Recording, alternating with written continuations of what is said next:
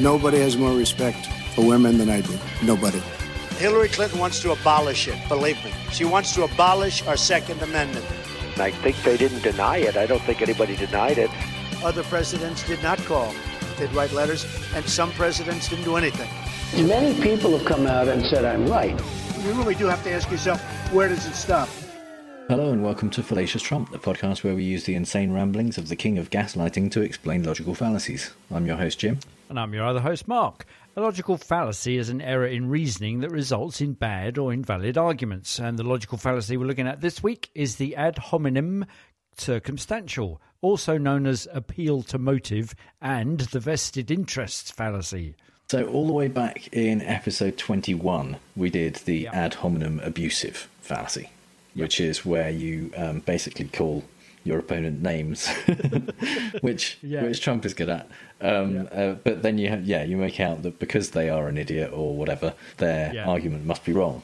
So this is another ad hominem, but it's not the same exactly. Is and you know we're 21 episodes on, so it looks like every 21 episodes we have to do an ad hominem type thing. Yeah, yeah. But yeah, this is about uh, the circumstance that the person is in, i.e., what kind of what their motivation is really for making their argument. It's it's impugning someone's motives, and in doing that, avoiding addressing the argument itself at all. So you're not dismissing them on the basis that they're an idiot, but you're dismissing them on the basis of their motives for Yeah, saying that what they're a saying. Democrat, or that they hold Yeah. you know particular views, or that they are part of a particular group. There's there's some crossover there with the genetic fallacy. Um, you know where where those ideas are coming from is the problem rather than the idea themselves. Yeah. So Trump does this a lot, as yeah. with many of the things we talk about. Actually, probably more than the ad hominem abusive, because when he does call people names, mostly it's just for the sake of calling them names. It's not as Yeah. part of an argument. Whereas Oh, he okay. does use this to avoid addressing arguments. Yeah.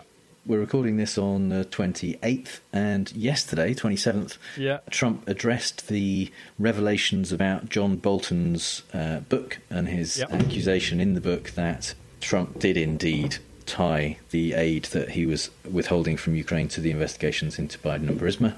And Trump tweeted, I never told John Bolton that the aid to Ukraine was tied to investigations into Democrats, including the Bidens. In fact, he never complained about this at the time of his very public termination. If John Bolton said this, it was only to sell a book. There you go. There it is. Yeah. He's saying it's not true. He's only saying it because he wants to sell his book. Yeah. Now, the thing about the the ad hominem circumstantial is it can be completely true what you're saying that the motives of someone are the reason that they're saying the thing. Yeah. And that d- doesn't matter because it doesn't address the argument. The point is, yes, John Bolton might be saying this to sell a book. In fact, it's incredibly likely that with the timing that, that this has come out, exactly, that, yeah. that he, he thinks this is really, really great publicity. Yeah. It doesn't make it a lie. It doesn't mean it's not true, what he's saying. And it's not an argument against it. It's, it's not trying to refute the merits of the argument. It's not. I mean, he is saying it didn't happen uh, in this case, but but he's not kind of offering any real other argument other than the only reason he's saying it is because he wants to sell a book. Because it's been a good 50 years since he last appeared in the Lorax. So Yeah. he's probably, you know, he's just kind of going, oh, I'll, never, I'll never get this chance again. So it may well be true that he's actually doing it to sell the book, but it doesn't mean that the contents are any less true. It's, you know, you kind of go, well, the timing is a little bit suspicious, but it doesn't take, doesn't make what he's saying suspicious just Yeah. because of that. Absolutely. And and Yeah. just as we said with the ad hominem abusive fallacy and with ge- the genetic fallacy, it is completely reasonable to consider the source of what hmm. of what is being said. And if those people do have an ulterior motive, it's reasonable to factor that into your decision of whether to believe them or not. But essentially reflexively arguing that the only reason they're saying it is because they have a vested interest is is not a good argument. No, and and you can kind of tell that because it just comes out of Trump's mouth. It's not going to be a good argument. that's probably a fallacy. That's There probably an ad Yeah, hominem that's- in that's it, itself, yeah. isn't it? So, Yeah. um, our second Trump example is uh, back, well, not that long ago, but, but talking about the wall. The Democrats would give me anything, any money, doesn't matter, billions and billions for anything except the wall. Even though five years ago they all wanted the wall. The only reason they didn't want the wall is because I wanted it. So he's saying Uh-huh. the only reason the Democrats don't want the wall is because Trump wants it. So he's Right. he's he's ignoring all of the arguments against Yeah. the wall. Yeah. And just saying, well, you know, there is there is obviously no other argument. There's no good reason not to want the wall. yeah. Uh, he claims that they wanted it five years ago. That's just a lie. what he's referring to there is a uh, a failed bill that pretty much all Democrat Senate Democrats signed on to, which was addressing immigration with a 700 foot fence, metal fence, uh, Right. along part of the border. Yeah. But the point of that bill was they were agreeing to the fence in return to um, a system which offered a, a route to citizenship for immigrants currently in the US. Yeah. Yeah. It it didn't get through because the Republicans voted against it.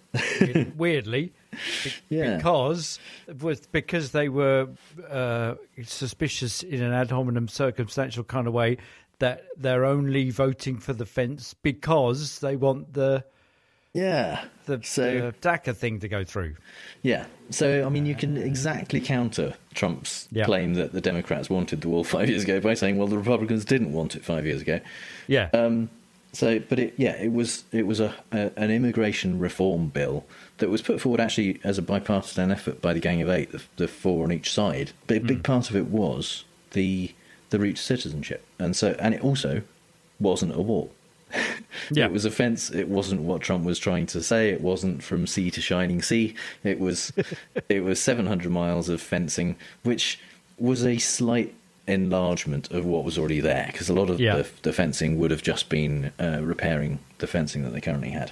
yeah, yeah, We can't say that that is their motivation. That they don't want the wall because Trump wants the wall.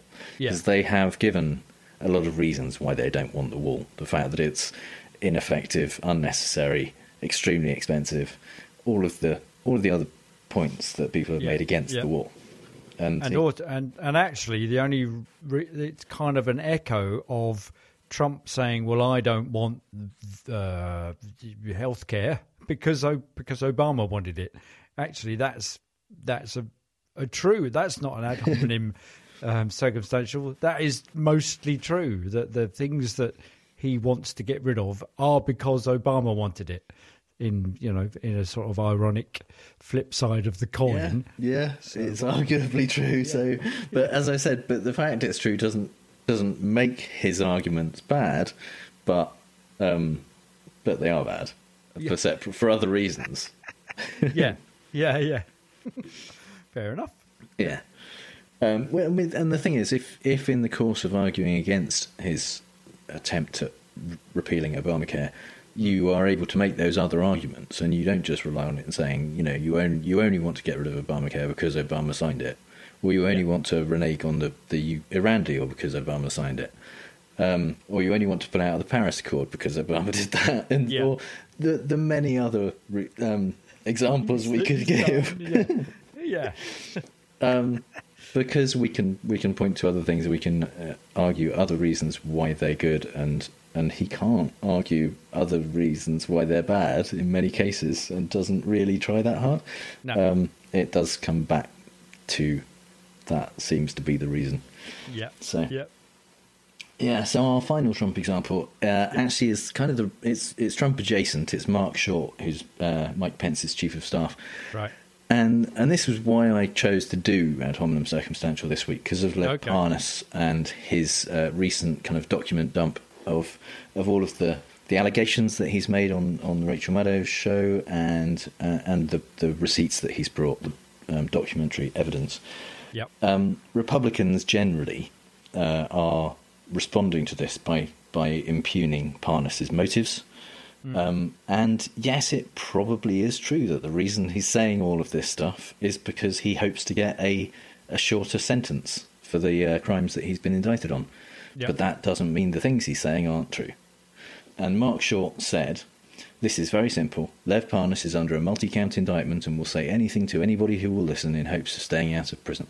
It's no surprise that only the liberal media is listening to him. Yeah, it is no surprise that only the liberal media are listening to him because Fox obviously aren't going to listen to No, to anyone no. who has anything negative to say about the president.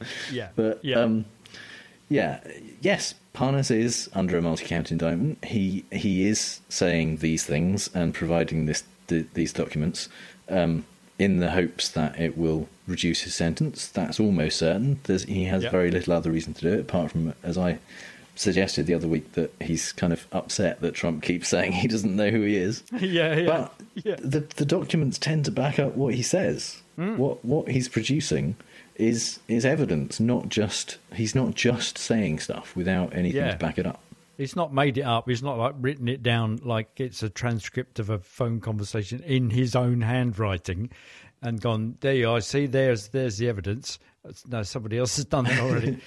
um, but there's kind of there's sort of two ad hominem circumstantials in there. There's one because he's only saying it because he wants to stay out of prison, and th- there's almost the implication that only the liberal media are listening to him, so you ought to dismiss it because only the liberal media are listening to it. This is the kind of fodder of the liberal media, Yeah. and you know, and in and it's like the phrase in um, in England during the last election was the you're part of the the metropolitan liberal elite. Yeah, and it's it's essentially an ad hominem against the media as well. The, the media who are listening to him, saying that they're only listening to him because they're liberal, essentially. Yeah, yeah. Um, and yeah, the, with that kind of liberal elite thing, it is putting Yeah. people in a particular group and then saying you only hold the views you hold because you're in that group, Yeah, not because they are reasonable views to hold or because you can back them up or any of the other logical arguments that you might give. It, they're, they're saying that, of course, you think that,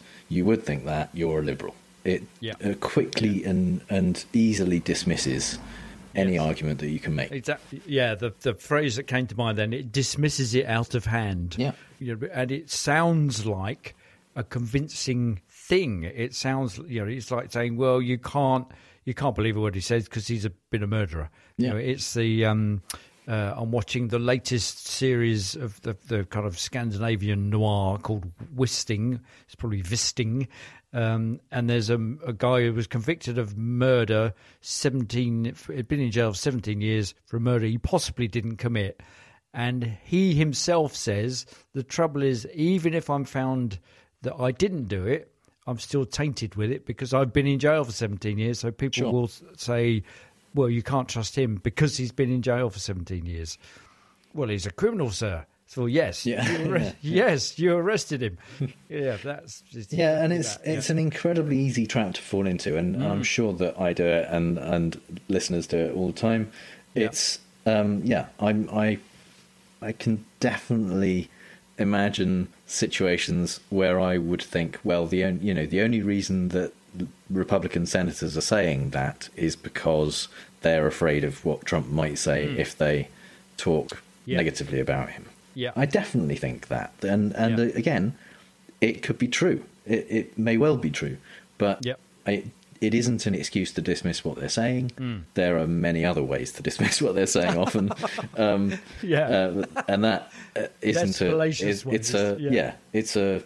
It's a. It's not an unreasonable thing to think in many Yeah. cases that that the people have um, vested interests or ulterior motives for saying the things they say or doing the things they do. That's Yeah. kind of how humans work. We do things because we have a reason to do them, and that that sometimes benefits us or people we like. Yeah. So that fact doesn't give you a, a, an opportunity or a good reason to dismiss what people are saying or doing. And actually, and and it's also a shortcut for not having to think about it. If you're presented with evidence which is quite compelling, um, you know your initial reaction is to well, is to dismiss it. And in that famous phrase, well, he would say that, wouldn't he? It's that kind of that it just dismisses it without engaging with the content of the evidence that's been placed in front of you. So, uh, so to to counter it, you just go back and say, "Well, yeah, but what you've just done is you, it's fair enough. You saying that, but you haven't answered the the question, or you haven't." Um, addressed the accusation, or you haven't looked at the evidence that's been presented. You're just filling in the gap and dismissing me out of hand. Yeah. Essentially, it, it's true but irrelevant. There you go. Yeah, Yeah. yeah. And now is the time, I think, for Mark's British politics. Corner, Well, it wouldn't be Brit Poll Corner, polit- Politics Corner without good old Boris. So, our first example is from the uh, election campaign when, at the very start of the election campaign, the one that he called, it, it felt gloriously that it was all going to fall to pieces. Um, because the, there were various gaffes that he just walked into, and one of them was he went to visit a uh, an NHS hospital um, in order to prove how much the Tories love the NHS and how much they're actually going to. Um, well, actually, I suspect the NHS are waiting with bated breath because we're only four days away, 23 days away from leaving the EU, and therefore the 350 million pounds a week that we pay to the EU will go to the NHS. I guess they can't wait. Um, so this is a clip from uh, the visit that he made to a hospital, and he was confronted by a dad whose daughter was ill, and he stood in the corridor and said this. There are not enough people on this ward. There are not enough doctors. There are not enough nurses. Right. The NHS has been destroyed. It's been destroyed. It's been destroyed. And now you come here for a press opportunity. Well, actually, there's no press here. What do you mean there's no press here? There's- Who are these people? So basically, the guy has said, you know, the NHS is falling to pieces. Basically, you've been in charge of it for the last 10 years. It's fallen apart. And all you've done now is turn up because it's a press opportunity. And Boris, unbelievably, says, well, there are no press here. This is being filmed by two cameras because they cut from one to a close up to a, a long shot by ITV News. Um, and you can hear the cameras going off because the microphones are on top of the, the film cameras, which is where all the zoom lenses for the stills cameras are, and you can hear them going off. He says, There's no press here. And he says, and he points down the corridor, looks at the cameras, and says, Well, who are these people then? And so here comes the dismissal of that. So on Twitter, um, Allison Pearson, who her, her Twitter description calls her a Telegraph columnist. She isn't really a journalist, so she's a columnist. So uh, she retweets something from uh, another tweeter, G. A. Thompson, who in turn has mentioned Guido Fawkes, uh, who's also on Twitter. So he says it took next to no time for at Guido Fawkes to expose the ambusher, the the dad we just heard, as a Corbynista Labour troll and former Emily Thornberry staffer. Emily Thornberry's a Labour MP. Uh, he's at Omar Salem. That's his name, Omar Salem. It was a setup. Pictures show him wearing a partly concealed microphone. And Allison Pearson says, This is shocking. Wearing a microphone. Put your sick daughter before scoring political points. And it's it's completely untrue. He wasn't wearing a microphone, but it's just this instant dismissal um, to say you can't listen to a word he says, you can't believe what he says because he used to work for a Labour MP. So he's got motives, you know, left wing socialist motives. Also, weirdly, she's accepting that his daughter was sick. She's not claiming Yeah, exactly. that Yeah, yeah. that he was, you know, pretending to have Yeah. a sick daughter in this hospital so that he could ambush Boris. Yeah. So, like, yeah, that's kind of odd. So, very odd. And um, so that you know, they kind of they're dismissing it and saying it's a setup, when actually that's exactly what the dad has done. So maybe you know he's he he's just said it's a setup. You know, the guy is who's uh, Guido Fawkes is saying he he had a partly concealed microphone. Well, it was completely concealed because it didn't exist, so nobody That could was see it. definitely a lot better concealed than the cameras that were filming. Exactly at the other end of the corridor, yeah, some ten feet away. You know, there's that utter setup. So uh, yeah, okay. So uh, Britpol example two is way back in the heady days of the uh, Cameron uh, Clegg coalition in April 2013. I was seeking um, all over the internet to try and find an example of uh, the Champagne Socialist quote, which I, it turns out, have wrongly attributed to Clement Attlee, the, the a post-war Labour leader who um, ushered in the invention of the NHS. Um, he, I think, on a episode some ten episodes ago, I said he was once accused of being a champagne socialist. He said, "How do you, how can how can you drink champagne and be a socialist?" Um, and he said in reply, uh, "I think everybody should have champagne." You know, that's how I'm a champagne socialist. And actually, uh, it apparently is attributed to John Mor- John Mortimer, the author and playwright. Ah.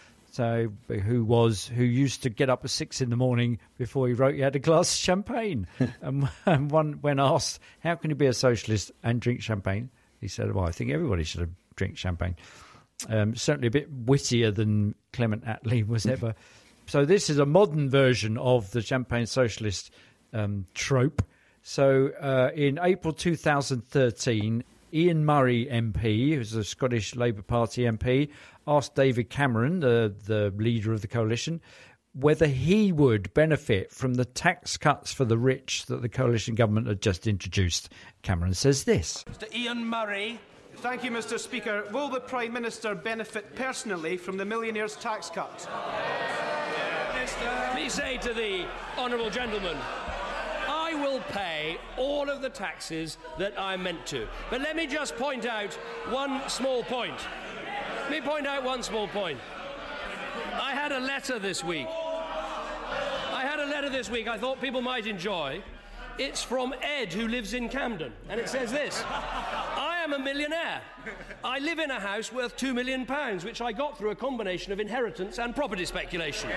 I'm worried that if I sell my house and I buy another one, I'll have to pay the 7% stamp duty that the wicked Tories have introduced. Under Labour, well, we talked about fairness, we never made the rich pay more. What should a champagne socialist like me do? I I think he made up that letter. Do you think? Yeah. Yeah, yeah. Because who would he be writing it to? Yeah, and call it. Who's he writing it to and saying the wicked Tories? yeah, it, it must socialist mm. worker or something. Yeah, yeah. I'm I starting think to you're right. doubt it. Yeah, yeah, yeah. So th- there, so there is Cameron in a very elaborate way dismissing Ian Murray's question by kind of implying how can you hold me to task about the tax cuts when your party leader is a champagne socialist?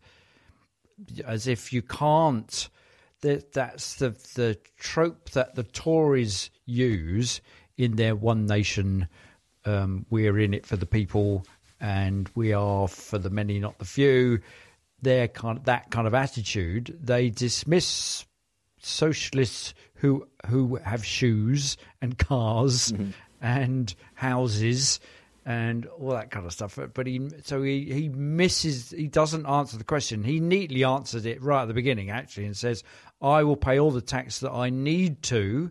Yeah. We- under, which- under my new tax under my new tax up, rules. Yeah. yeah, yeah. And as it turns out, as we discovered from the Panama Papers, he didn't pay all that either. So uh, he does, yeah. And then he, so he dismisses the question and even the grounds for posing that. How dare you ask me this when your leader is a, has a house? It dismisses anybody that tries to uphold the rights of workers and the people by saying, "Well, you live in a house." You know, lots of the people that you don't that you support don't have those things. Well, I know that's why I'm fighting to get them to have them. So yeah, um, and this occurred in the same week actually that Boris this year um, wants tax cuts for the rich. Funnily enough, because they're the people that support his party. However, there are. Um, I did read an article that actor and screenwriter Simon Pegg, um, who's also a socialist, um, signed an open letter which asked millionaires and billionaires to join calls for higher taxes. 120 people from eight countries, including Richard Curtis, who uh, film director, signed the letter. Which is basically it's um, and Pegg says at first glance it seems anti antithetical an, an antithetical move from people lucky enough to have high paying jobs. So it is possible to be a champagne socialist. And what Cameron is kind of implying is that you, as champagne socialists, should pay taxes as well. And here are 120 people who are all saying, we would like to pay more tax, please. Don't give us any tax cuts. We would like to pay more tax in order to have a, uh, a better standard of living for everybody. So it kind of flies in the face for that. Bye.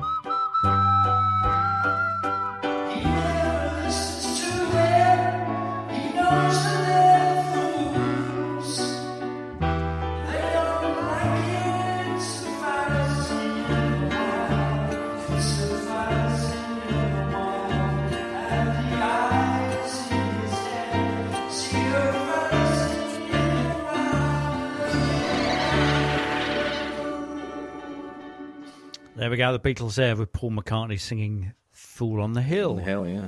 Which has the line, he doesn't listen to them, he knows that they're the fools. Which I Ah. think could be an ad Yeah. hominem circumstantial. Yeah. Well, possibly uh, just regular ad hominem. Ad hominem Yeah. abusive. Yeah. 'Cause you, yeah, I'm not going to listen to you because you're an idiot. Is Yeah. basically what he's, what he's saying. yeah. So, in the Fallacy in the Wild, we like to talk about the Fallacy of the Week from a non political perspective, and our first example this week is from Futurama.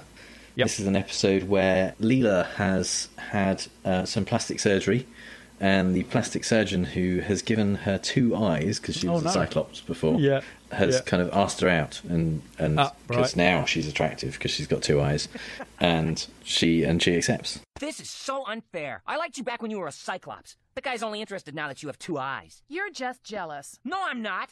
Oh, wait, I am. But my point remains valid. yeah, that, there you go. Absolutely. Perfectly. So, yeah. so Fry uh, totally points out, yeah, well, actually, yeah, he is he is jealous, but Yeah. that's irrelevant. His point is Yeah, still fair.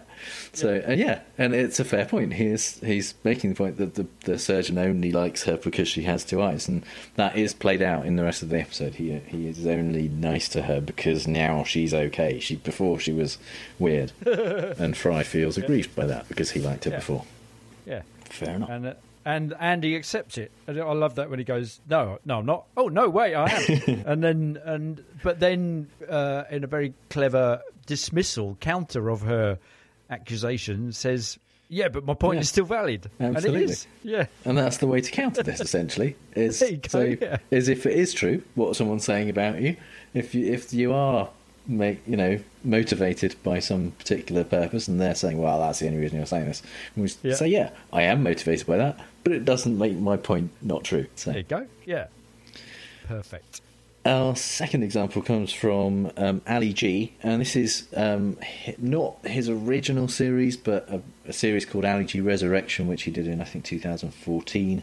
Um, and Ali here is talking to a Harvard professor of zoology. What is the point of animals, Professor? What do you mean by the point? They ex- I mean, they've, they've, they exist. They're here.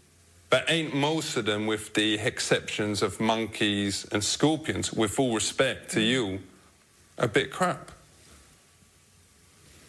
Uh, but I think they're probably pretty more. They're pretty important. Yeah, but you would say that because your job is on the line.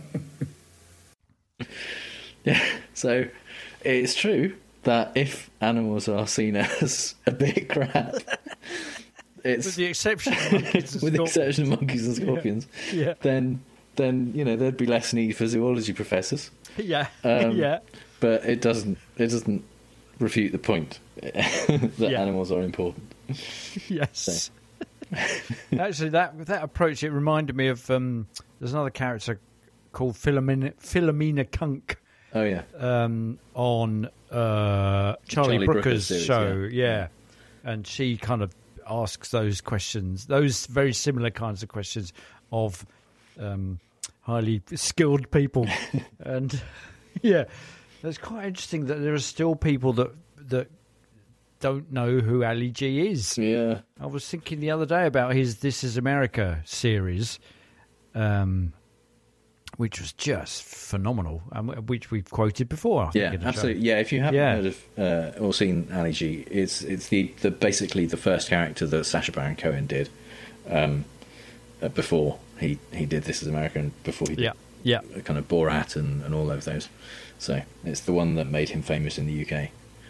And I guess it's that he's had to kind of change characters in order to do pretty much the same thing. Yeah. He's kind of doing that confrontational um, comedy where people get caught out by what he's said, but because his character's become so well known, he has to invent another one.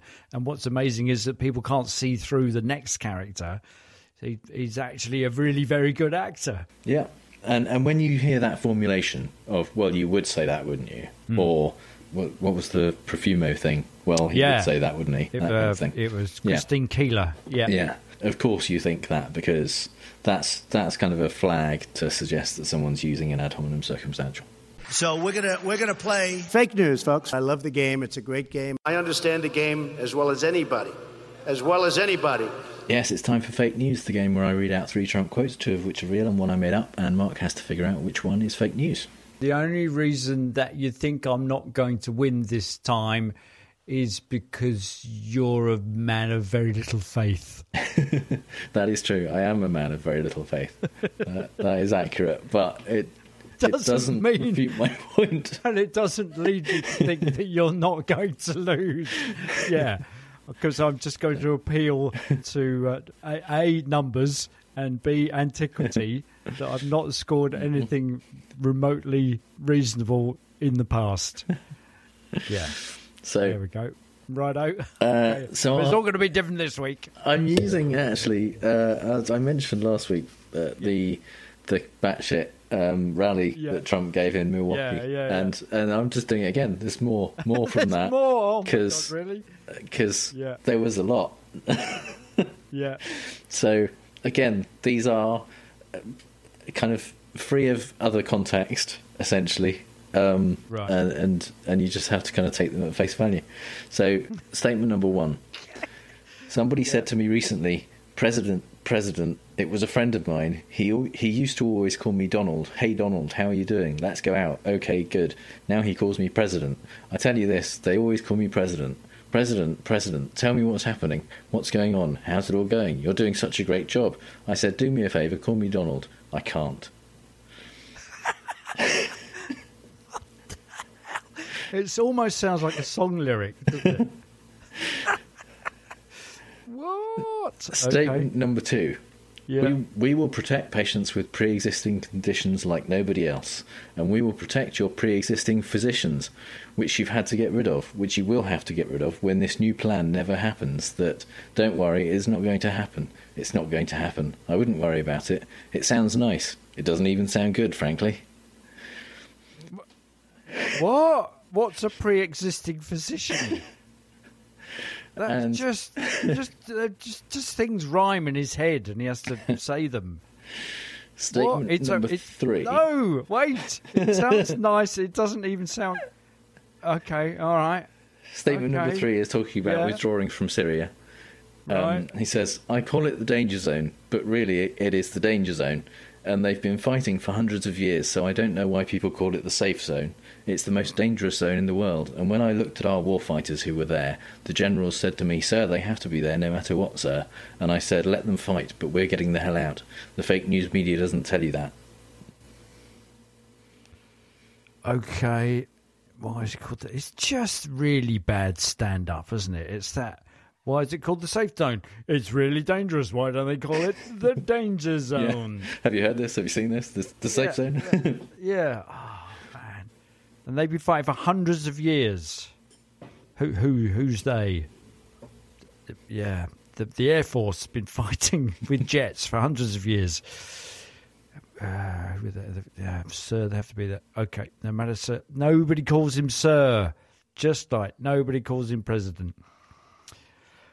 Okay, I'm going to apply my what would the where would the crowd cheer? And why why okay. So on that mm,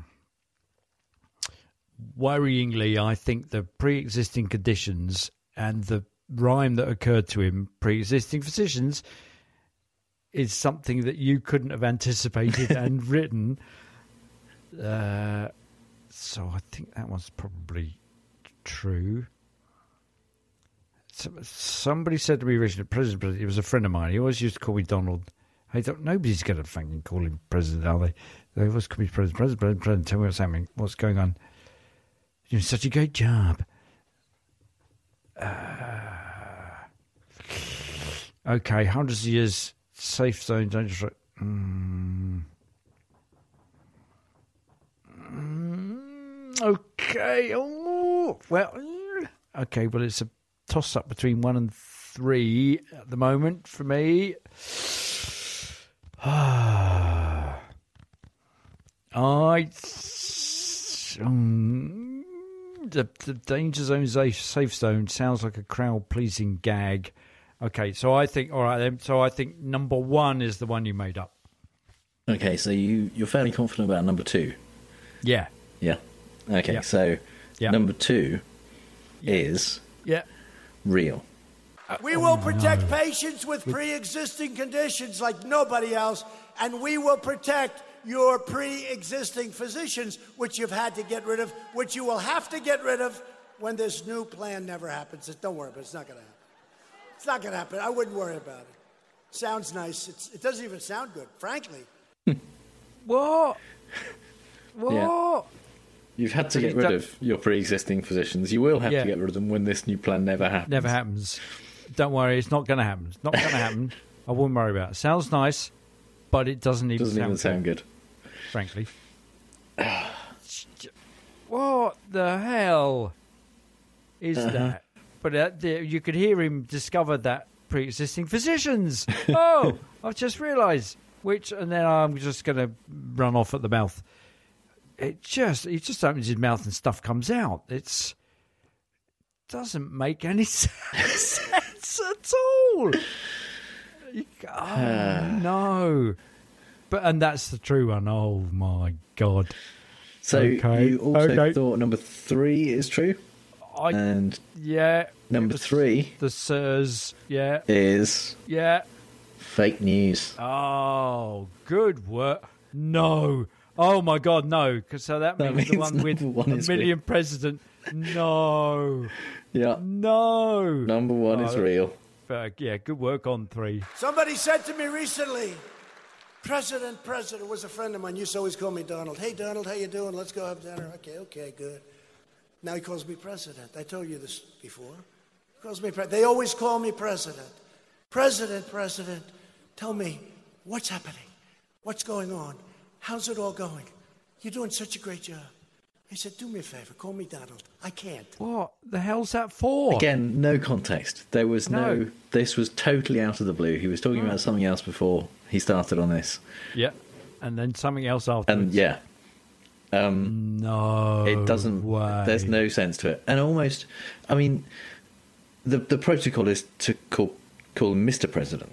Yeah. If you're going to do that, you don't Yeah. just say President. Yeah. No. That's Oi, totally President. random. It's Yeah. not his name. No. And actually, now you because I'm looking at it, there are five of them Uh-huh. in that, six of them in that thing. And the more you look at the word president, the more it's stupid it looks. Just it's nuts, isn't it? It's like I'm I'm just thinking of um, Funkadelic and Parliament and those kind of you know. It's, it's like if he was in a big glam seventies funk band, he would be called president uh, not Mr. President, just President. Somebody said President. It was a friend of mine. Who? Why are you telling us this? And then there's that one bit. You're doing such a great job. No, uh, no, a nobody's ever said that to him. And what? What? Somebody's taking the piss out of you, Donald. That's what they're going. They're coming up and they're going, President. You're you're the president in a kind of Cartman kind of way. Yeah. Oh my god! It's just no. so cute that he thinks he has friends. I mean, Yeah, there you go. Yeah. Yeah, yeah. In, the, in the way that Cartman thinks that people liked him. Yeah, yeah, yeah. Hey, wait! You must really like me. You're calling me president. Yeah. yeah. So unfortunately, that means that uh, you didn't. Oh no! Oh, that score well, good gag. Good week. gag on the safe zone, dangerous zone. Good work. Yeah, he, weirdly, I I totally turned that on his head because he, Yeah. I again could have used this as a as a um, real one, but Yeah. he started with I call it the safe zone, and then Right. explained how dangerous it was, and Yeah. then reiterated that he calls it the safe zone, um, and Oh, nice. and Yeah, and then went off on something else. But a lot of the stuff in there I just made up, but but the, Right. the safe zone, danger zone thing, it's Yeah. weird. Yeah. That's, Uh, yeah. Yeah, basically, he was using that as a way to take credit for the fact that he moved the the soldiers away from where the fighting is to Oh, okay. to where the oil is to protect the oil. Right. Um, yeah. and and that's a good thing. That, that yeah. Yeah. Apart from it's a war crime. But yeah. Yeah, we'll gloss over that. Yeah. Yeah. Yeah. Nice. And nice use of the word war fighters. Really good. That He's was- been saying that. I don't Uh, know. no, why. really? I don't know why he doesn't just say soldiers, but he's heard that word and thought, yeah, War okay, I'm using that now. yeah. Instead of, uh, I don't know, what? Soldiers. H fighters? Just soldiers. Yeah. Yeah. Just. Yeah. People that Uh. fight wars, war fighters. he's seen a Mar- he's seen a Marvel comic or something, hasn't he? Uh-huh.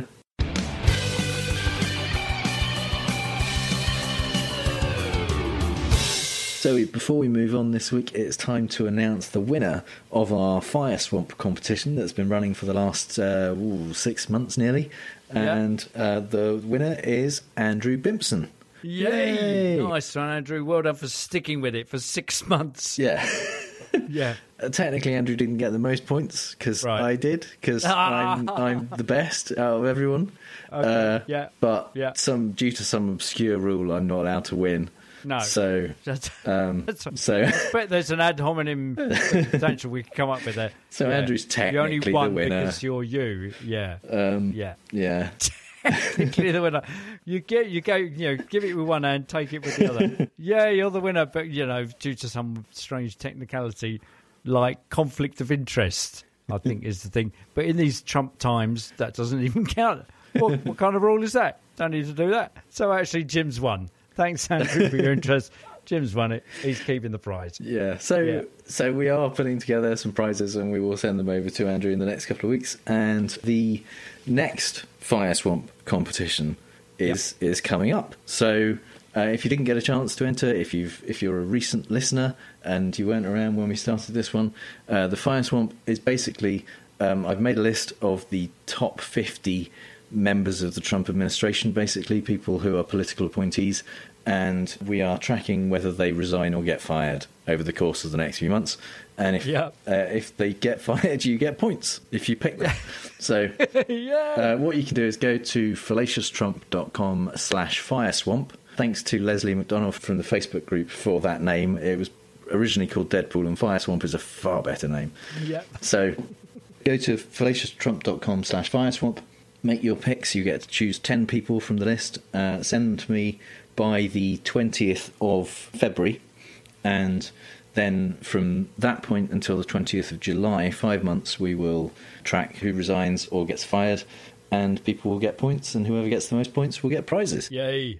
The last rule is that you have to be a member of the Facebook group. So if you go to facebook.com slash groups slash fallacious Trump and join the group, that's where we kind of keep everyone up to date with how the scores are going and who's resigning and getting fired, and, and everyone knows in that group uh, who the best players are and who's winning at any given point. So join the group, send me your picks, and take part in the game.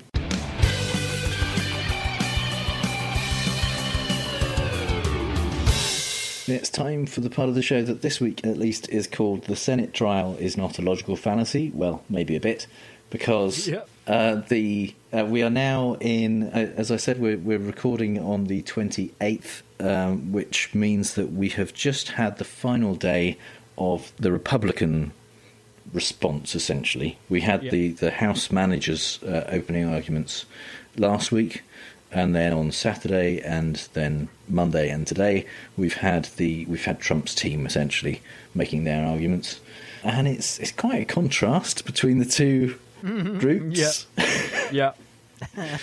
in that um, the House managers made arguments and presented evidence. Yeah. So yeah, the the first thing that happened was they they kind of argued a lot about what the rules of the trial should be, and they did manage to get McConnell to agree, or the, the Senate generally, the Republicans to agree to um, give them more more days to present their opening arguments because initially the rules were that they would have two days and 24 hours over the two days Yeah. um, to do that, and they would be starting at 1 p.m. I don't know why they start at 1 p.m. every day.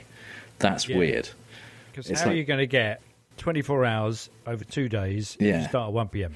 Well, you go late into the night, and Yeah. arguably that is what the Republicans were hoping was that nobody would be watching Yeah. uh, for for significant amounts of the um, the trial.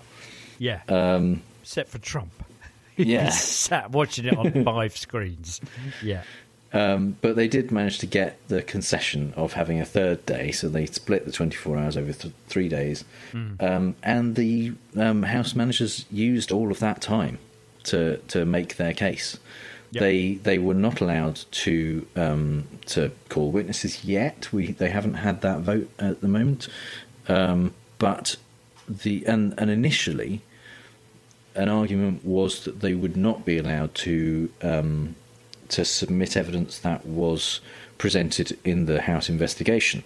It wouldn't at least be automatic that that would come through.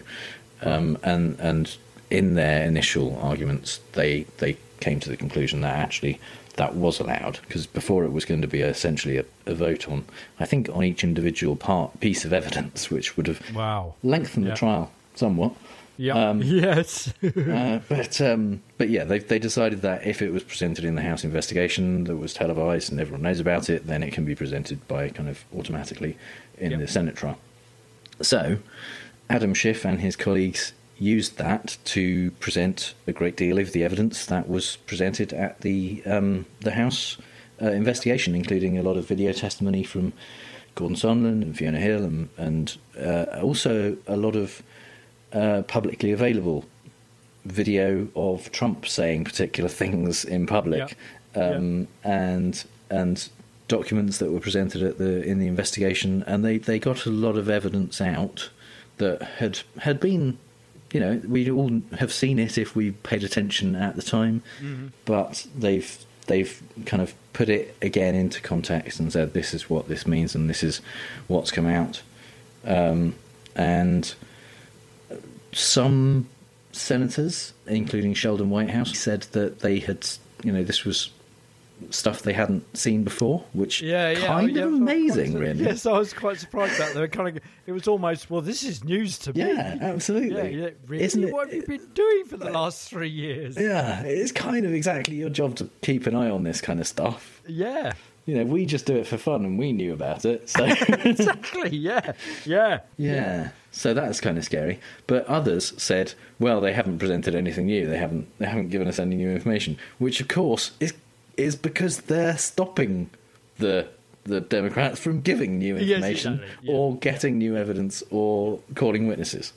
So the Republicans made an interesting case or for witnesses in a way by constantly saying, "Well, we haven't heard from witnesses who have direct knowledge of this stuff, have we? So Yeah. obviously it didn't happen." Rather than obviously we need to hear from those people. Yeah, yeah.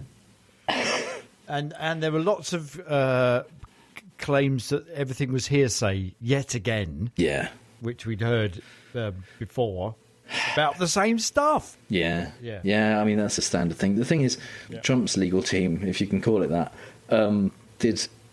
Uh, I mean, they started out by lying pretty much straight away.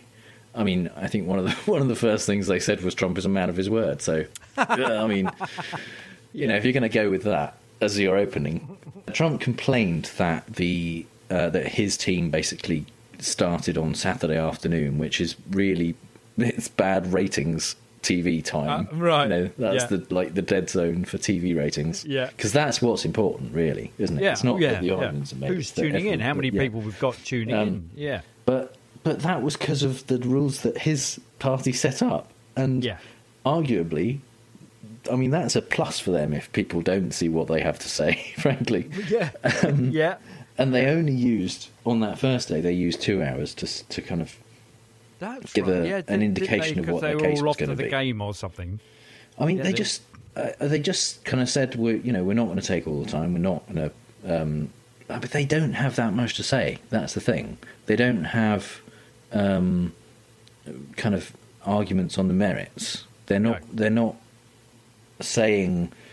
They're, they're claiming that a lot of stuff that has been shown that definitely happened didn't happen. Um, but they they're not claiming that um, they can actually rebut really anything that, that Hmm. has been said by the by the other side. So there's not there's only so many times you can complain about the process. Um, and and and uh, call into question the Democrats' motives. Yeah, absolutely. And uh, so they use two hours on the first day to kind of do a, a teaser for what they're going to be talking about. Yeah, They yeah. they used the whole of Monday, and they only used a couple of hours today, and that's that's it. And now tomorrow, Wednesday and Thursday as well, Yep. is going to be an opportunity for asking questions and debate Right. uh, between from where senators are going to get to talk because it's it's been the um, the the teams, the legal teams on both sides so far who've who've the only ones who've done any talking. Um, senators are under strict rules supposedly to you know be in their seat the whole time and not talk and not make any noise and stuff like that. Supposedly a kind of pain of of incarceration. Yeah. Um, but but that doesn't seem to have any teeth at all because lots of especially Republicans, but also some Democrats have been seen out of their seats at various points. They're in the lobby, they're in the cloakroom, they're occasionally giving interviews on Fox News um, while while the trial is going on. Um, they are reading books, doing puzzles, making paper aeroplanes. Um, they are one Republican uh, brought in fidget spinners for everyone. So oh, what? Yeah. it's yeah. just they are kind of actively trying not to pay attention, basically. Yeah. Yeah. So uh, yeah, Trump's team again completely lying. Um, Pat Cipollone said that the House investigation happened in secret, and not even Mr. Schiff's Republican colleagues were allowed into the SCIF. That's a complete lie. Yep. There were plenty of Republicans in there. Um, it was about half and half, to be honest. Um, they. Uh, was the point, wasn't it? They- absolutely, They, did yeah. that, yeah, to make sure that it was balanced, that it could, they, that neither party could accuse the other of it being behind closed doors and people were kept out of knowing what's going on. That's Absolutely. exactly why they did it that Yeah, way. yeah. Um, Trump's lawyer, Jay Sekulow, said that the president was denied the right to cross examine witnesses, denied the right to access evidence, and denied the right to have counsel present at the hearings. None of that's true. That's No. all complete lies. They um, they chose not to. They they declined. They were offered the opportunity to, to come and, and be there and do you know make their argument. They were they were Yeah. invited to come and, and make the arguments that they needed to make, but they declined to take part. The weird thing that I don't understand, um, and and I'm you know is very much kind of confirmation bias and, and my liberal bias is Yeah. that there are people watching this who have seen the stuff that Schiff has said and the the um, video clips that he's played and the documents that he's produced, who still say, "Oh, it's all just a hoax." But they are what they're watching and paying attention. Not every, you know, there's loads of people who aren't watching and paying attention. Loads Yeah. of people on Twitter are saying, you know, I'm I'm this is bullshit. I'm not paying attention to this bit. I'll start watching when the president's team starts talking. Yeah. But um, but there are actually people who are watching and still going, ah, bloody Democrats lying about everything. I, it's Yeah. Yeah. uh, it's weird, I mean, uh, and it makes me wonder. It makes me kind of question my response to the Republicans, looking at them and Right. and going, well, yeah, they are lying about this stuff. Yeah, Am yeah, I- yeah. You know, it makes me Are think, am doing- I doing the same thing? Is that the same thing, or is it, or is it that the conviction? yeah, but the thing is, the thing is, we know the Republicans are, Republicans are lying because we can point to the evidence, Yeah. Which shows that what the truth actually is, and that they are saying something that's contrary to those facts. Yeah. So, what must be going through the people who think that when people present true factual evidence, when they think they are lying, what is it that is getting in the way? Nothing but cognitive bias, nothing but dismissing their arguments in a fallacious way by saying, well, they would say that, wouldn't they, because they're Democrats. Yeah. That's the. But yeah, how. It is difficult to kind of distance yourself enough to make sure that you're not doing that. Um, Yeah. And of course, uh, while the um, the president's team were making their case, if you want to call it that, um, the news came out in the New York Times that John Bolton's book has been distributed, or a, an unpublished draft of um, of John Bolton's book has been distributed uh, to the White House at the end of last year. So a lot of the, the people who have been saying there are no witnesses who who claim that that POTUS uh, actually linked aid to Ukraine with the investigation. They knew it. They knew that was a lie because Yep. um, that is alleg- uh, that allegation is in the book. Um, Yep. That that Trump specifically said to Bolton that um, he was linking the aid to the um, to the investigations. Yep. So, and I think uh, just today they they kind of studiously ignored it completely. Um, Ken Starr, who uh, he I think was yesterday was the only person who actually mentioned Bolton. He did this weird section about how awful it is that that people are impeaching people. Yeah. Which- Why can't we just all yeah, get there's along? just so much Yeah. impeachment happening Yeah. these Yeah. days. It's which you can't move for it. I mean, it- it's like American Idol complaining there's too many music talent shows. Yeah. It's what the fuck? yeah, yeah, yeah. But It's so yeah, bizarre. Yeah, Why won't Yeah. everyone just stop impeaching people? yeah. Um, but yeah, he mentioned Bolton at the end of his bit, and, and no one else did. But Sekulow mentioned him today, and and well, kind of in passing, he said that you know when we are we are in the business of looking at evidence, not not unsourced manuscripts, which it's absolutely not unsourced. It's definitely written by John Bolton. Yeah. there's that's the source. Yeah. It's- um, and yeah, he's just saying, you know, we don't, we absolutely don't want to consider this this piece of damning evidence that shows that everything we've been saying is not true. yeah, yeah, yeah. Well, of course, weirdly, yeah. th- There's and that's not us. That may well be an ad hominem circumstantial, that, but it's nonetheless true. Yeah, Uh, yeah, But and also is- didn't and didn't a kind of recording of Lev Parnas come out as well? yeah, we'll be talking about it that in up. the headlines section. Yeah, but, but yeah, yeah, that yeah. also has had an impact. Mm. Um, and uh, essentially, you know, the the the longer this goes on for, which is one of the reasons that that arguably that the Republicans may want to keep it short as possible, is that the longer it goes on, more and more evidence keeps coming out. Mm. Um, Yep. So it is kind of dangerous for them, and and there have been there has been a lot of chatter that um, that Bolton's book, uh, combined with his pre-existing statement that he he is happy to testify in Senate trial, um, might push more uh, Republican senators to actually vote for witnesses, and there's uh, some people are saying um, who who know something about it that um, the the Republican team, the legal team, are now looking at kind of exactly how they're going to deal with witnesses rather than whether they're going to have to. Oh wow, yeah, Um, yeah, Because, yeah, it, as I said last time, it's it's when these things keep coming out, and this Bolton one is a particular firestorm.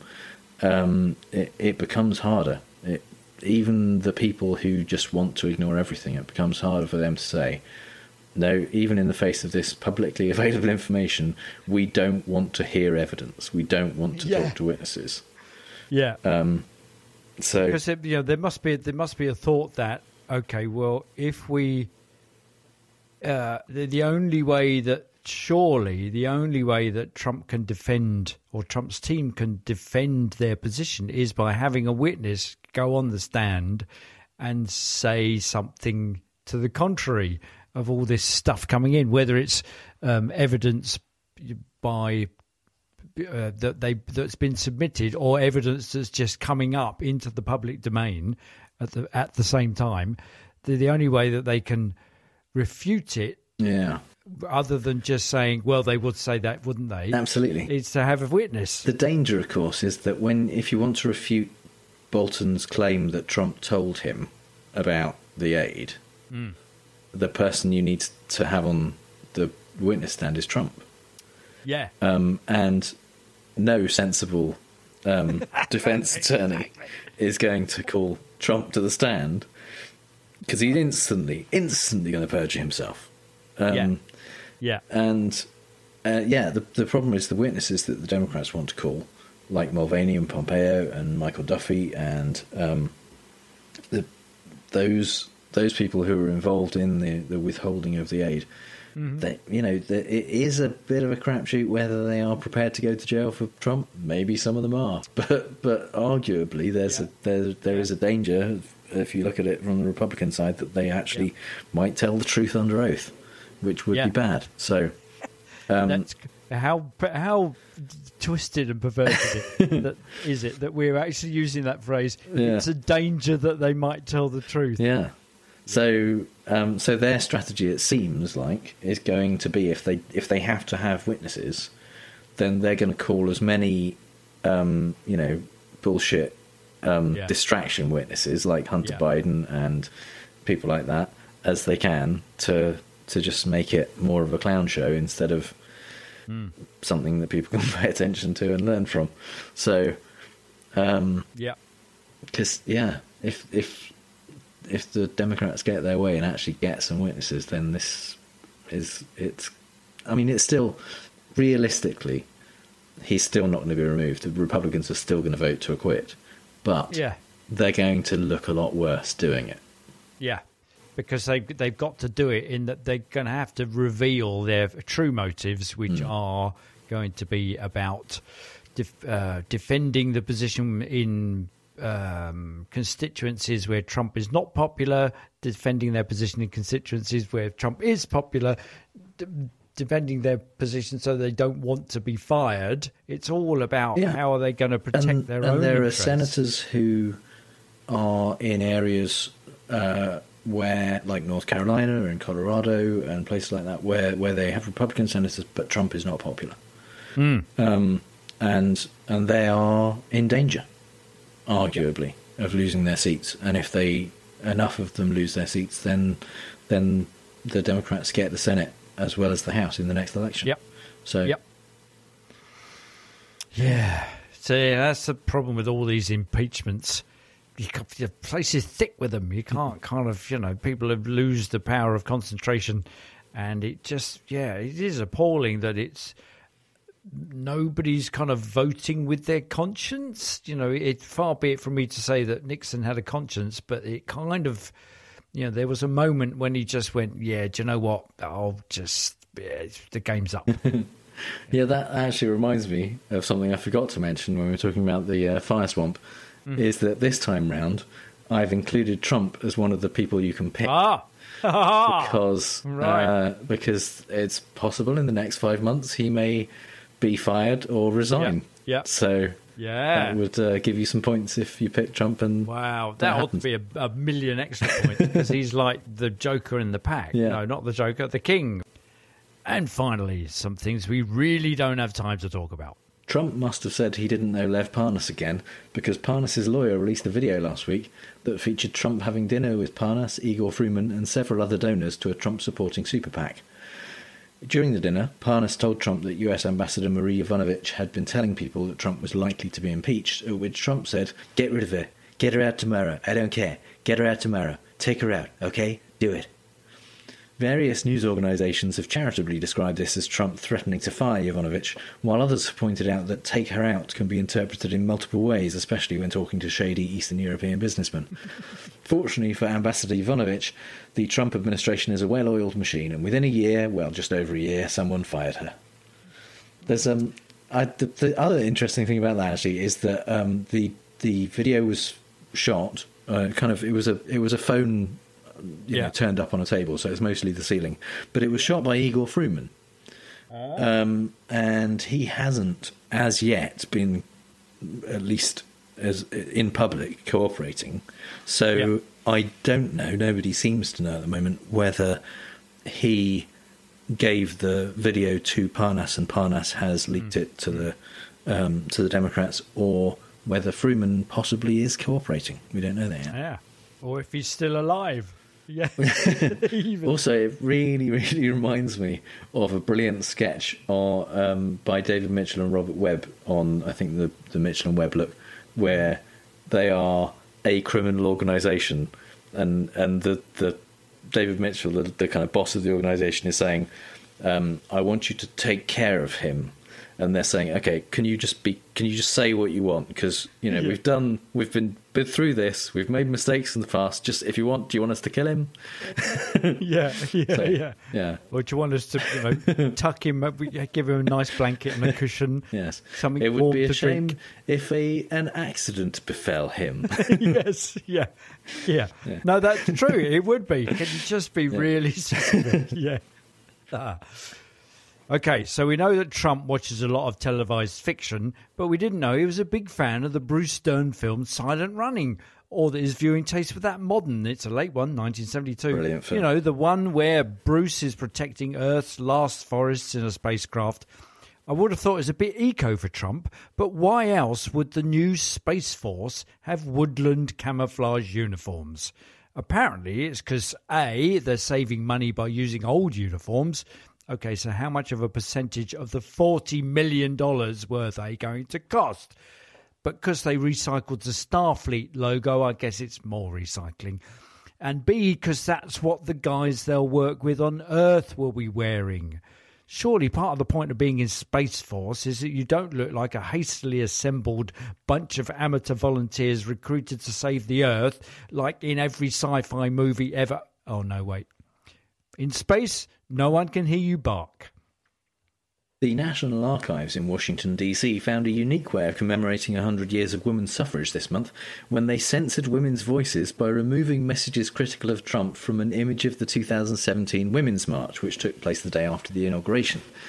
The image was being used by the National Archives to promote, to promote their centenary celebration of the 19th Amendment, and they claimed that Trump's name was blurred out of the protest signs, quote, so as not to engage in current political controversy. Fortunately, after the ACLU pointed out the archive's job is to document history, they apologised and have now replaced it with the original unaltered image. Meanwhile, we quietly add another item to the list of stuff that happens under dictators that's now happening in the US. There you go. Yeah, that's, uh, yeah. Not satisfied with just bragging, Trump at the World Economic Forum in Davos appeared to brag about doing the thing he's being impeached for at the very moment he's in Davos. When we released that conversation, all hell broke out with the Democrats because they say, wait a minute, this is much different than Shifty Schiff told us. So we're doing very well. I got to watch enough. I thought our team did a very good job, but honestly, we have all the material. They don't have the material. So, did you hear that too? There it is. I got it. You don't. You think you can do me for having done this, but you can't prove it because I got all the proof you need, like you asked for when you subpoenaed all the documents. Well, uh, yeah, that's the obstruction you said you hadn't done, which is what you're being impeached for. Does nobody notice this stuff any longer, or just too tired to notice, or do notice but don't care? Please put a tick in the appropriate box. And that box, of course, is the one next to Bernie Sanders' name. Russian asset Tulsi Gabbard is suing Hillary Clinton for $50 million for calling her a Russian asset. Wait, I better start this one again. Russian asset and lover of frivolous lawsuits and white pantsuits, Tulsi Gabbard, is suing Hillary Clinton. There, that's better. Gabbard responded to the comment made by Hillary on a podcast last year by tweeting, You, the queen of warmongers, embodiment of corruption and personification of the rot that has sickened the Democratic Party for so long, and then suing her for saying mean things. She also claimed, in a very timely circumstantial ad hominem, that Hillary made the claim because she's, quote, afraid of the threat I pose. Thing is, people are allowed to have and express opinions about public figures, and you can be a Russian asset simply by being potentially helpful to Russia, even unwittingly, by, say, splitting the Democrat vote by standing as a third party candidate. It doesn't mean you're being accused of actually doing anything. If she'd said Tulsi was a Russian agent, that's a whole other matter. But neither she nor we would ever suggest anything like that. Although I think I may have said it about Trump last episode. Never mind, he never sues anyone, does he? No. No. Welcome to the future dystopia we all knew was going to happen when mop top, lovable, scheming Machiavellian Boris got into office. He acquiesces to Trump's every demand. Trump wants Europe to find Iran just as guilty of breaking the terms of the not making nuclear weapons agreement, which they haven't. Europe knows they haven't, but Trump wants to sanction Iran anyway because Obama negotiated the agreement. To make Europe reconsider the wisdom of their decision, Trump threatened to slap 25% tariffs on European cars into the US, and weirdly, they all found Iran was in breach of the agreement. Boris, though, keen not to be seen to be acqui- acquiescing, fawning, and licking Trump's arse just yet, tries in an interview to appear to see the reason for the Americans not liking the deal. He says correctly that it's because the agreement expires and it was an Obama deal. And in standing firm in the face of what Iran calls the high school bully, Boris then goes on to say, if we are getting rid of the deal, then let's replace it with a new deal, the Trump deal. No, Boris, let's not do that. The New Deal is purely a vindictive, narcissistic, ego driven act of a man bereft of anything but spite, hatred, and envy. Uh, oh, yeah, of course, no wonder you like him. It's like Eton all over again, you spineless toff.